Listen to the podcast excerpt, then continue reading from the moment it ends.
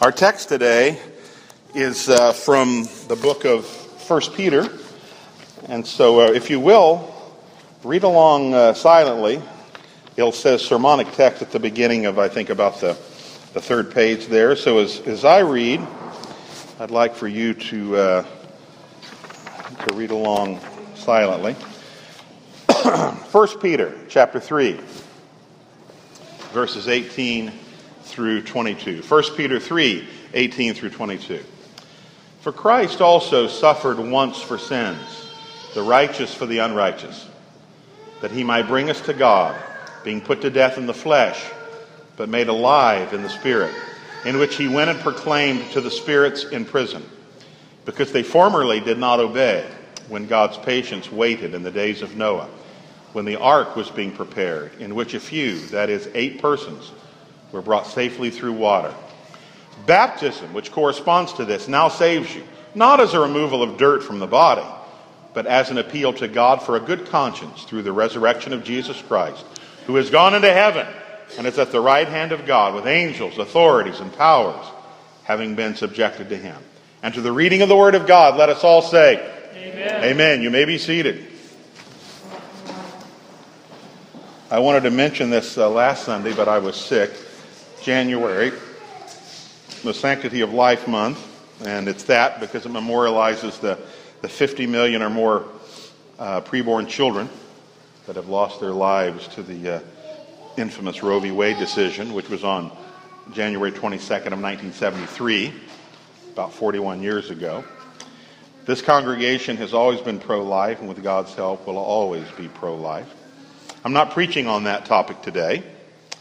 But I hope that you'll read, uh, take a chance to read a blog that I sent out about a week ago titled A Curse on Aborticide. If you didn't, it's at docsandlin.com and just go back in your email. It's not long. You can read it in five minutes. I hope you do that. Now, this is February, and churches around the United States today are, many of them at least, are centering their worship service on the Super Bowl, uh, as though they invited Jesus to the tailgate party. Uh, I'm fairly confident that the uh, triune God isn't quite pleased with that.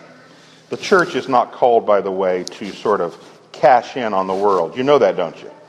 The church isn't called to cash in on the world. It's called to speak the truth with charity and with clarity.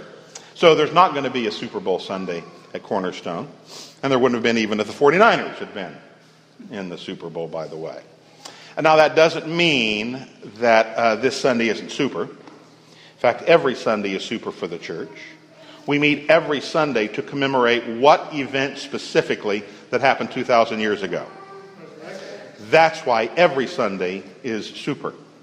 But this Sunday is especially super. it's Baptism Sunday. Uh, so let's not call it Super Bowl Sunday. Let's just call it Super Baptism Sunday. How does that sound? Um, I want to draw your attention, and if you have your Bibles, please open them to 1 Peter chapter 3. I won't be long today. We're going to take good time for baptism. Um, aren't you glad that you have a minister that preaches direct, short messages? Uh, I was trained, the philosophy of preaching is stand up, speak up, shut up. And I've tried by God's grace to do that. I want to draw your attention today to Peter's really unique, kind of striking teaching on baptism there that we read. I've preached many, many times about baptism in our church, but I, if I remember correctly, I don't think I've preached, maybe I have, but I don't remember preaching from this one in 1 Peter chapter 3.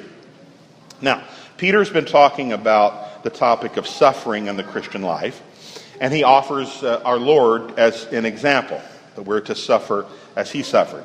He talks about the need to answer respectfully those who persecute us. We don't curse them, we answer them respectfully, and how in all things we're called to maintain a very pure conscience. But today I really want to look at this odd statement that Peter makes in verse 21. This is really fascinating. Uh, he's just been talking about Jesus' atoning death and Jesus' bodily resurrection in verse 18. And he makes a fascinating point in verses 19 and 20 that Jesus and the Spirit preached to the sinners in Noah's day. Now, this passage has often been misunderstood by Roman Catholics and many Protestants to be saying that Jesus did the preaching when or just before he was resurrected. But if you look at the passage carefully, that's not what it's saying. That's not Peter's point at all.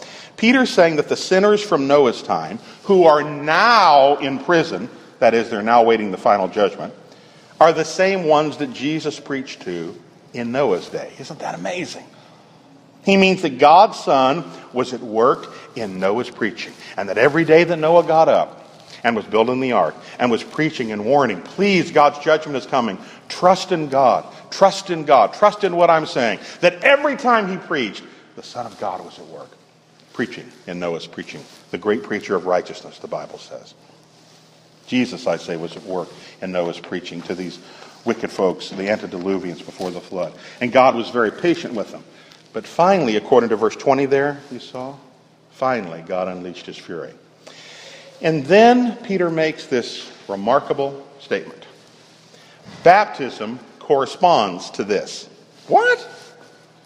Baptism corresponds to this judgment. Literally, he says, corresponds. The word there is a word from which we would get antitype. That it's the fulfillment of the type that God's laying out in the Old Testament. In other words, the floodwaters of Noah's day were the type to which baptism would one day correspond. Now, of all of the Old Testament uses of water, and there are many uses of water in the Old Testament, right? All sorts of uses of water in the Old Testament. Why did Peter select this one? Why not sort of the opening of the Red Sea? And why not the water coming out of the rock? Other people use those as examples. Those are perfectly good examples. But why did Peter select this one? The reason is that this example of water teaches something vital about baptism that no other passage does. And it's simply this. And you ready for it? This is basically the whole sermon, and I'll elaborate for a minute. Noah's floodwaters that judged the world saved the righteous. And that's kind of how Peter expresses it. Verse 20 Noah's family was brought safely through the water. Wait, brought safely through the water. The water was God's judgment. And yet, and yet, the water was God's means of salvation and safety for the righteous, like the water of baptism that now saves us. The, these are the same floodwaters that drowned the wicked and held up the righteous. Peter's point is that the waters of baptism are both judgmental and salvatory. That is, baptism both judges and baptism saves. The same water. How is this? Well, we uh, often don't think about the fact that baptism is an act of God's judgment on the world. Now, how is this? And there are several ways about that, and I could spend a long time talking about it, but I won't. I'm just going to mention one today.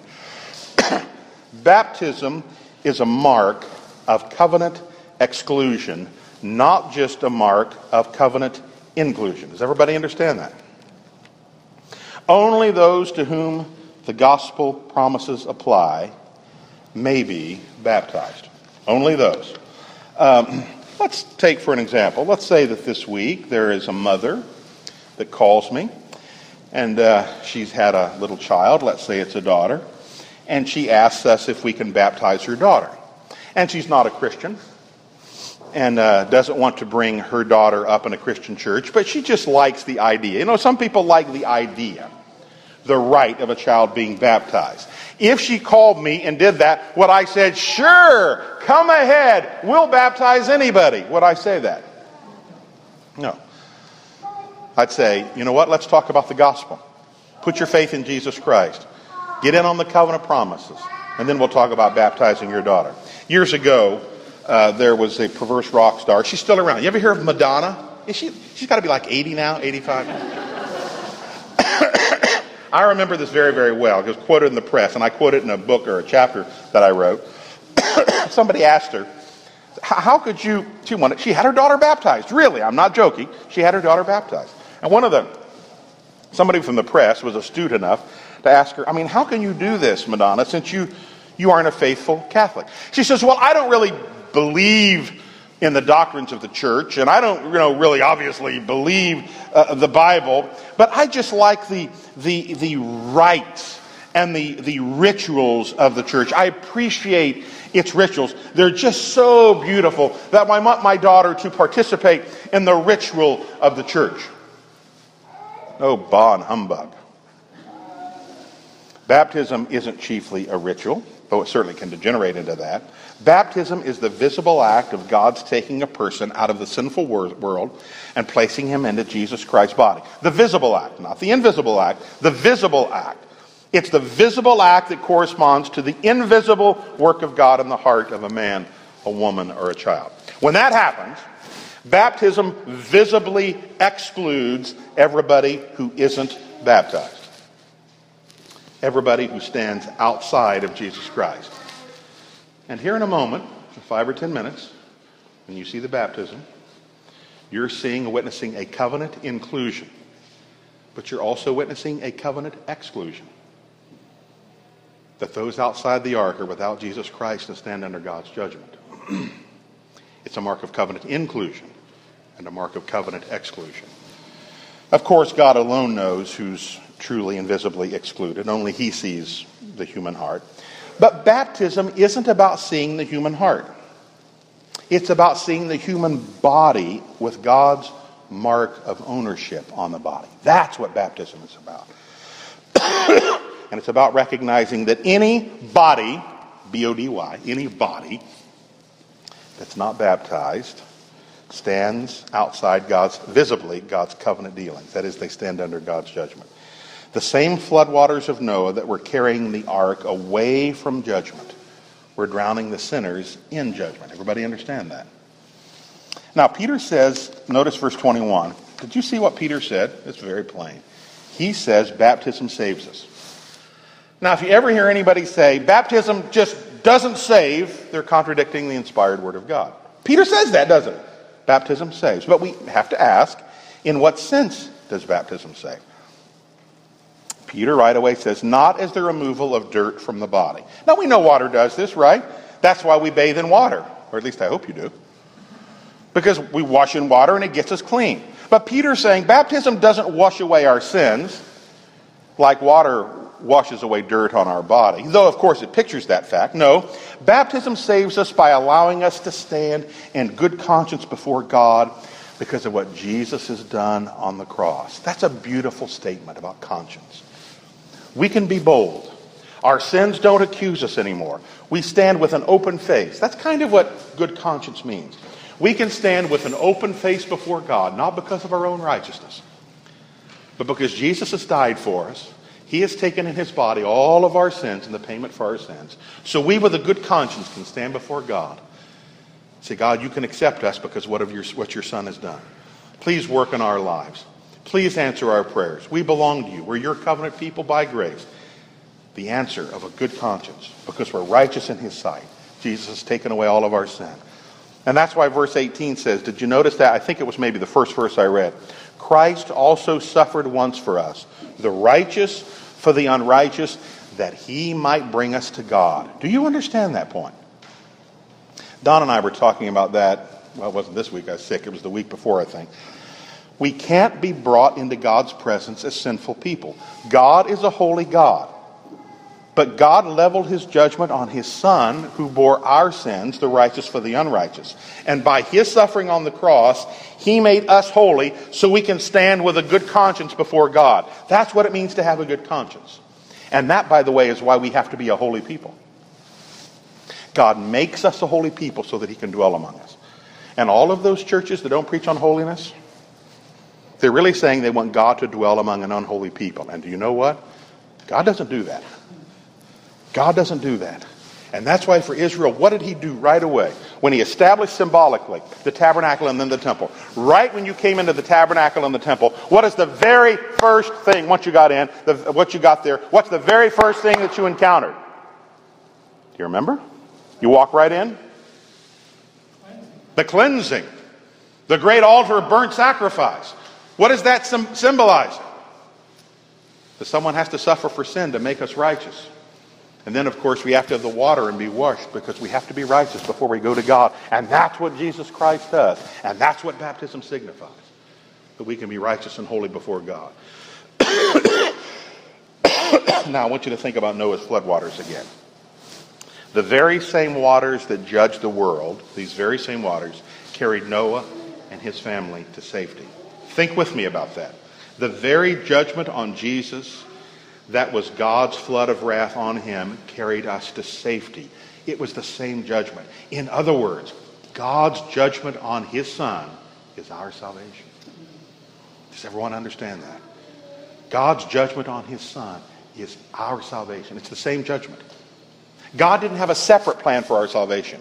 I'm going to have my son suffer as an example, and then there's some other way that I'll make sure these people are saved. No, it was God's judgment on his son on the cross that is our salvation. In the Bible, God's judgment and salvation almost always go together, and never more so than at the cross. God judged Jesus Christ on the cross, and that judgment brought us salvation. Just like the floodwaters that judged Noah's contemporaries carried Noah and his family away from God's judgment in the ark. The same water that drowns can also support. The same water that kills also rescues. Now, in just a minute, we're going to have baptism. There's no magic in the water of baptism, but that water signs and seals our salvation.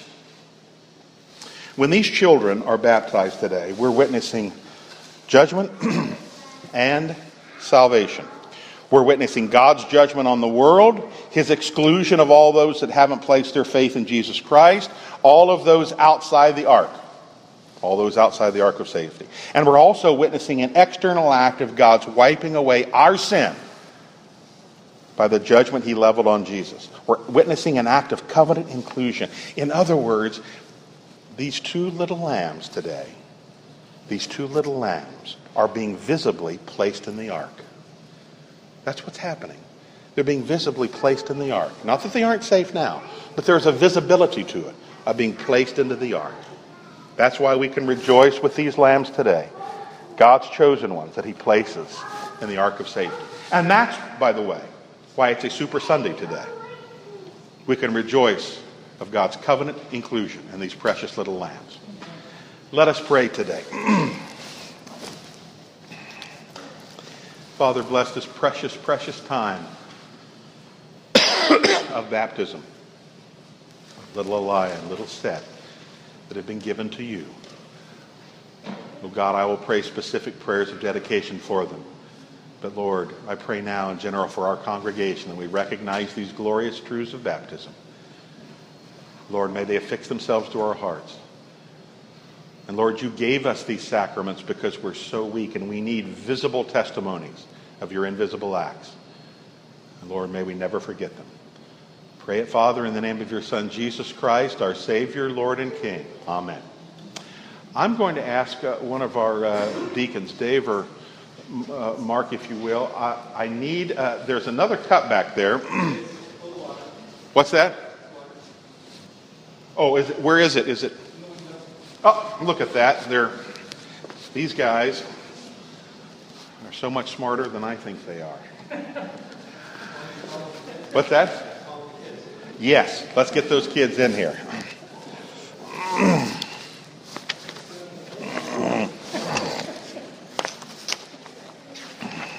In just a minute, we're going to baptize in order. And because each baptism is uh, important, um, what's that? You're going to do yours next. You got it. That's, it's good if Anthony can be here. No, that's okay. That's great. It may be, in fact, I think it's possible that Ty will be getting baptized next weekend too. So that'll be great. So we'll have one baptism today and one next week. That's great. Come on in, little guys, and get ready for baptism because it's so important. so, little Elia will be uh, baptized today. And um, we'll have the whole family come up. And Asher, you need to clean up your face so you can be ready for the baptism. It's going to be a great thing. So I'm going to have Tim and Sarah come up if they will, and the children come up and prepare for baptism. Now remember, you guys can come up here, Tim and Sarah, the, but uh, remember that the congregation also, because this is a covenant body, will be called to take a very important vow to help in training these precious children where it is appropriate. So please listen to these, uh, these glorious vows. And anybody, of course, that wants to take pictures, feel free to come up and get ready to do that. Sarah and Tim, I want to assure you, don't worry, I may be coughing, but I'm not, uh, my infection's gone. So we're, we're, we're all coughing. So, oh my. Oh. God bless you. God bless you.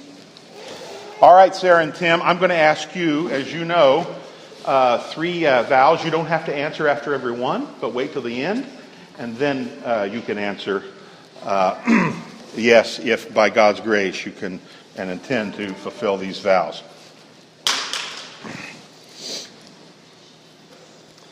Tim and Sarah, in presenting Elia for baptism, do you confess your faith in God as your Heavenly Father, and in Jesus Christ as your Savior and Lord, and in the Holy Spirit as your sanctifier?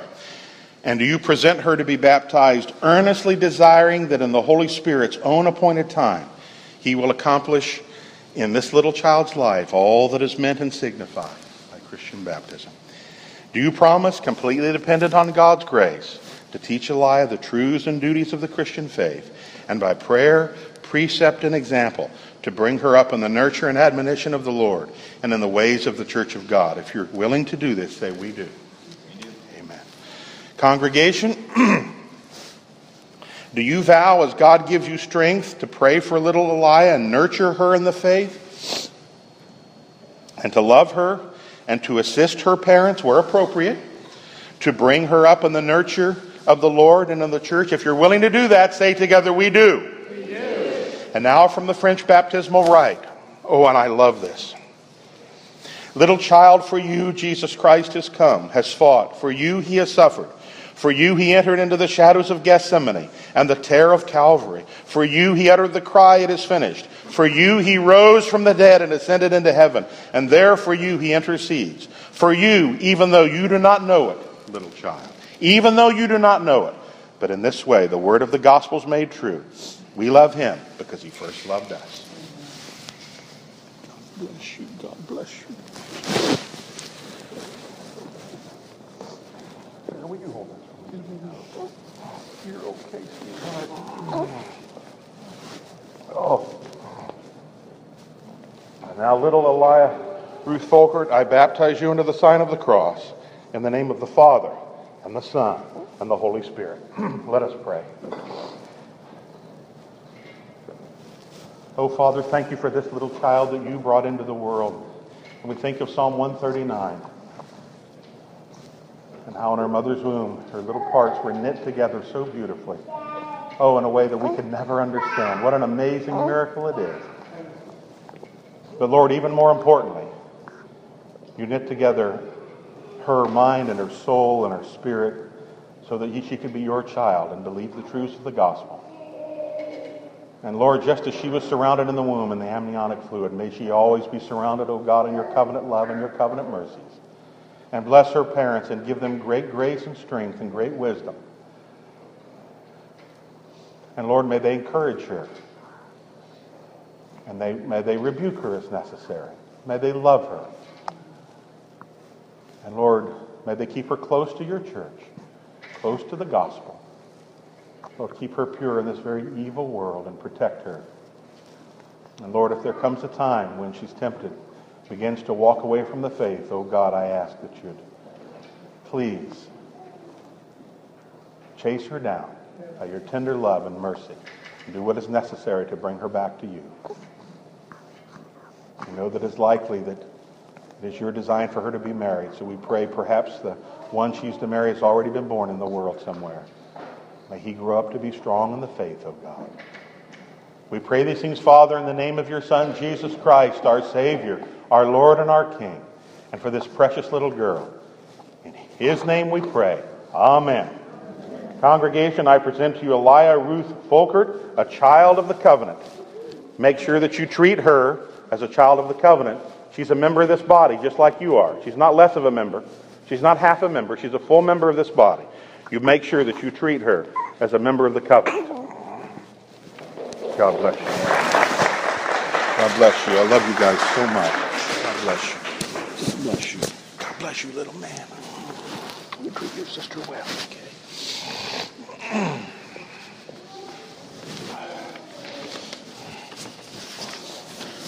Oh, Asher, Asher, I have a job for you. Come on up here.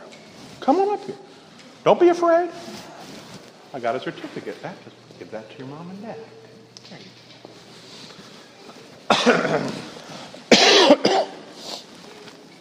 All right. We'll plan next Sunday to have little Seth baptized. And I, am not sure, but I believe, I know that Ty is wanting to get baptized in February, so we might be able to do that next Sunday also. I'd like to take uh, a few moments before we go to the Lord at our prayer time. We've got uh, a couple of praise reports. Let me give you one huge answer to prayer. Don't you love the answers to prayer that you know are answers to prayer because you didn't tell anybody else, you only prayed, and only God knew about it? So, for about the last year, I have been praying every day that God works it out, that my fellow elder, Don Brosenley, is able to make it to our congregation more than he does. Most of you know there's a reason, not because Don's laying out of church. Do you know that Don is the director of church relations with Mount Hermon. Does everybody know basically what his job is there? He's basically the rainmaker. You know what the rainmaker is, right? You know that Don's basically a salesman, right? Okay. So Don is a Christian salesman. He goes around and he visits churches all the time and invites people to Mount Hermon, and that's why they have seven and eight hundred in the summer and so on. That's, but that means because churches meet on Sunday, like ours, that means he's often gone on Sundays. But he's also an elder here, and so there's this constant battle. So I prayed, didn't mention it to him. I didn't want him to ever feel the burden of it because that's his job and his calling, and this is his job and calling. So, about five or six days ago, he texted me, Oh, Andrew, I'm going to be out the next few weeks because we're out, but I want to let you know. We have changed things for the summer. And it looks like now that our summer teaching is going to be at 9 o'clock and we're not doing the buffet afterwards. And so I'm going to be able to teach and be there every, as far as I'm concerned, every single Sunday in the summer. That is a huge, huge answer to prayer. I didn't tell anybody that. I wrote him, I said, Don, I, I wouldn't tell you that because I wouldn't want you to feel burdened and torn. But God alone did that. And of course, He rejoiced. And I want you to rejoice with me over that. It's a, a great blessing. Other answers to prayer. And then we'll have a time for prayer requests. Leslie. I know we've all been praying for rain. When I go to the state capitol at the state government, we also been praying for rain. Hallelujah. Yes, an answer to prayer. We don't deserve it, but it's God's grace. Yes. Amen. Other answers to prayer. Now, specific prayer, requests. I know we need some, uh, one or, at least one or two reports. Yes, I want to hear from Sarah.